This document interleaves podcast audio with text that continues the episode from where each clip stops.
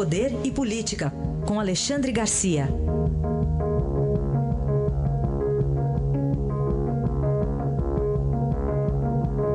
Alexandre, bom dia. Bom dia, Raíssa. Bom dia, Carolina. Bom dia. Vamos começar com a decisão do ministro Luiz Roberto Barroso autorizando a quebra do sigilo bancário do presidente Michel Temer entre 2013 e 2017, Alexandre. Pois é, eu quando, quando vi a notícia, eu fiquei imaginando uh, aquela frase do, do rei da Inglaterra, meu reino por um cavalo. Uh, meu reino por algum tipo de publicidade de projeção. Infelizmente é isso. Eu estou com a Constituição aberta aqui, fiquei feliz quando vi que empatamos mais uma vez né, o, o, o, editorial, o excelente editorial do Estadão e a minha intenção de escrever sobre esse assunto do meu artigo semanal para os jornais. A Constituição está aberta aqui, no artigo 86, parágrafo 4 está escrito: o presidente da República, na vigência de seu mandato, não pode ser responsabilizado por atos estranhos ao exercício de suas funções. A Constituição é feita, o, o, Ulisses Guimarães dizia que Constituição cidadã é feita para a gente ler, e a gente lê e pronto, está tá escrito lá. Tá? Agora, o, o, eu estava vendo aqui na, na rede social um promotor de justiça de Minas Gerais, Flávio Pinheiro, escreveu: o legislador mais perigoso que existe é o juiz que reescreve a Constituição a pretexto de, de interpretá-la. Por trás do discurso inocente de Constituição viva, se esconde um tirano togado que quer se legitimar na inovação da ordem jurídica, substituindo o parlamentar eleito pelo povo. Então, o, editorial do Estadão mostra isso, que Rodrigo Janot não incluiu, porque leu a Constituição, a, a procuradora Raquel Doge incluiu o presidente, e ela também leu a Constituição, e os meus coleguinhas ainda disseram que Raquel Doge, que visitava o presidente da República, ia livrar o presidente da República, eu acho que a bola de cristal deles estava meio entupida.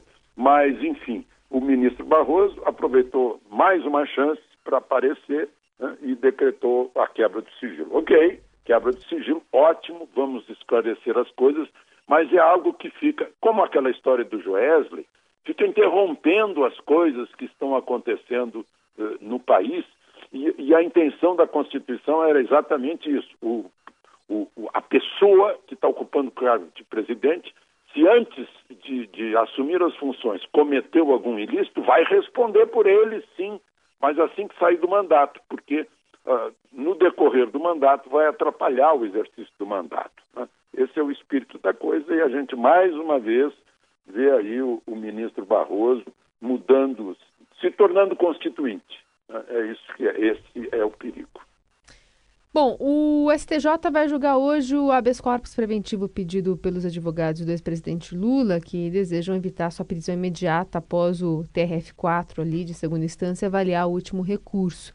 Né, essa essa decisão começa agora à tarde, né? A transmissão começa, inclusive, a, a uma, uma da tarde. A gente vai acompanhar aqui também na Eldorado.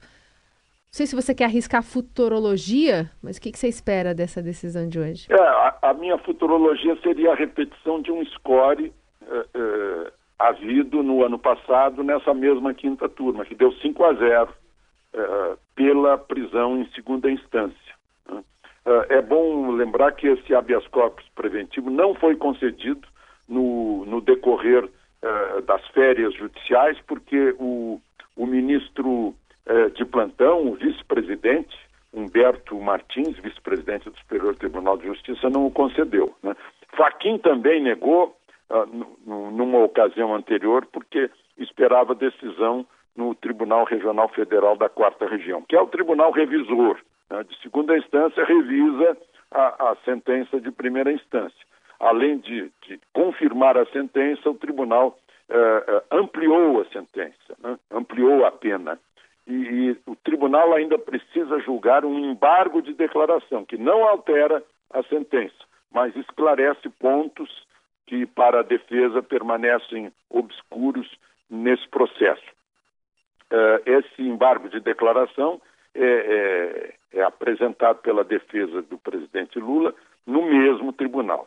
Então, também futurologia que não vai alterar nada a sentença lá no TRF4, e aí a tendência é começar a, a executar a pena. Né? Por isso, a entrada desse habeas corpus e por isso o recém-contratado para a defesa de Lula, o ex-presidente do Supremo, Sepúlveda Pertence, coisa estranha, né? Hum. É, está agindo lá no, no, no Supremo, é, tentando fazer com que o Supremo volte ao assunto da prisão em segunda instância, que já foi decidido no ano passado por 6 a 5, né?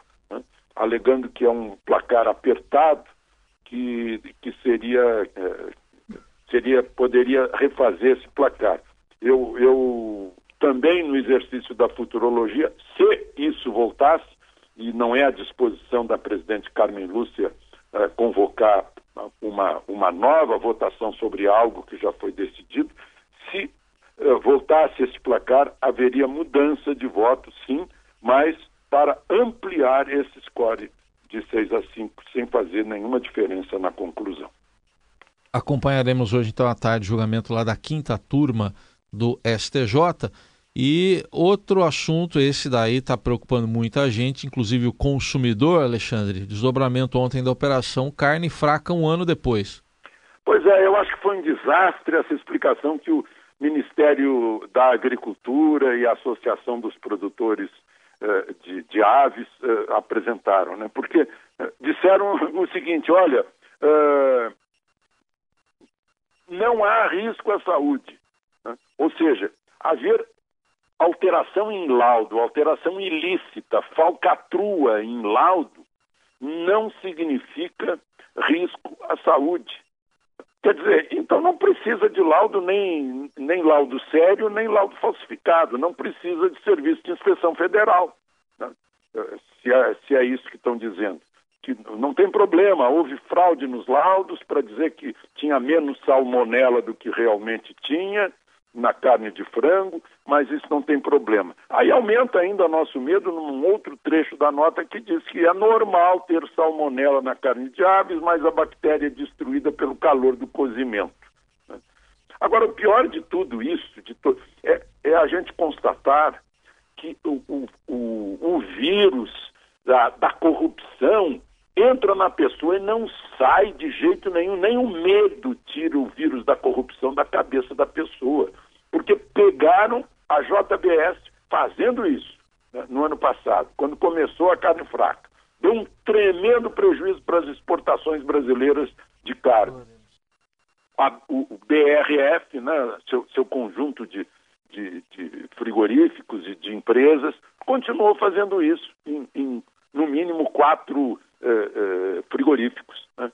Então, a gente começou lá atrás, anões do orçamento, depois veio o mensalão, não adiantou nada, continuou no Lava Jato. Então, corrupto, parece que nasceu corrupto, vai morrer corrupto e não adianta. É uma coisa incrível. Né? E o prejuízo que isso traz para todo mundo, traz prejuízo para os produtores de carne, de aves ou de bovinos, né? de novo, traz prejuízo, porque traz desconfiança, traz prejuízo para os frigoríficos que não têm esse problema, não cometem esse crime contra, contra o consumo e traz prejuízo para as exportações brasileiras, porque a gente vai ver agora as reações aí dos que compram a nossa carne, o que, o que fazem. É uma coisa incrível, né? O mal que faz a, a, a corrupção para esse país. É, o Jamil Chad trouxe agora a informação de que na Europa algumas restrições já devem ser impostas é, tão é. logo isso comece a chegar, que repercutiu muito lá essa notícia também desde Mas, ontem. Óbvio, né? Cada comprador de carne já fica com o pé atrás, claro. como, como simples consumidor ou como importador. Claro. Bom, e ontem terminou o prazo para o Tribunal Superior Eleitoral baixar as normas para as eleições de outubro. Então, começam oficialmente as prévias para escolher os candidatos. O que, que o eleitor tem que estar prestando atenção a partir de agora, Alexandre? Pois é, eu tenho ouvido reclamações de eleitores né, dizendo: puxa, mas será que vai acabar na mesma coisa? os mesmos os mesmos políticos, dos mesmos partidos políticos. O eleitor está querendo algum tipo de renovação, mas isso eu também já ouvi nas outras eleições. Tudo que é eleição, o sujeito quer renovação e não consegue renovar. Né? Vai repetindo as mesmas caras, as, a, a, a, mesma demagogia, o mesmo populismo. E não adianta a gente ficar preocupado com futebol ou com pé de, de jogador quebrado. Não, a gente tem que se preocupar com o nosso futuro. Não é só com entretenimento, não, né? não nem com show business. A gente tem que se preocupar com o nosso futuro e, e pressionar os partidos políticos para que nos ofereçam bons candidatos. Agora mesmo começa a escolha, depois ainda vai ter um troca-trocazinho de partido político, né? e, e há, aí, como é que vão financiar a campanha, já que financiamento de campanha foi a raiz de toda essa corrupção, autofinanciamento, fazer vaquinha pela internet. Ah, começou, né? Começou a corrida e a gente tem que acompanhar com olhos críticos e desejando que esse país, enfim, mude, né? Mas olha, a mudança tem que começar embaixo e até em cima, né? Eu vejo aí que os de baixo são os eleitores que elegem esses, esses corruptos que estão aí. É preciso a gente pensar não dez vezes, mas mil vezes é antes de, de escolher os preferidos. É isso aí. Então, feita a analogia com futebol, Alexandre, eu vou completar aqui tem partido, tem político que vai trocar de partido e vai jurar amor pro partido desde criancinha a partir de hoje nos próximos dias. Né? É, que sempre vestiu a camiseta, né? Isso, é sempre. a camisa. É, tamo, ju tamo junto, eles vão dizer assim. Tamo com U e junto com U também. E a, e a gente finge que acredita. Isso. Até amanhã, Alexandre. Até amanhã.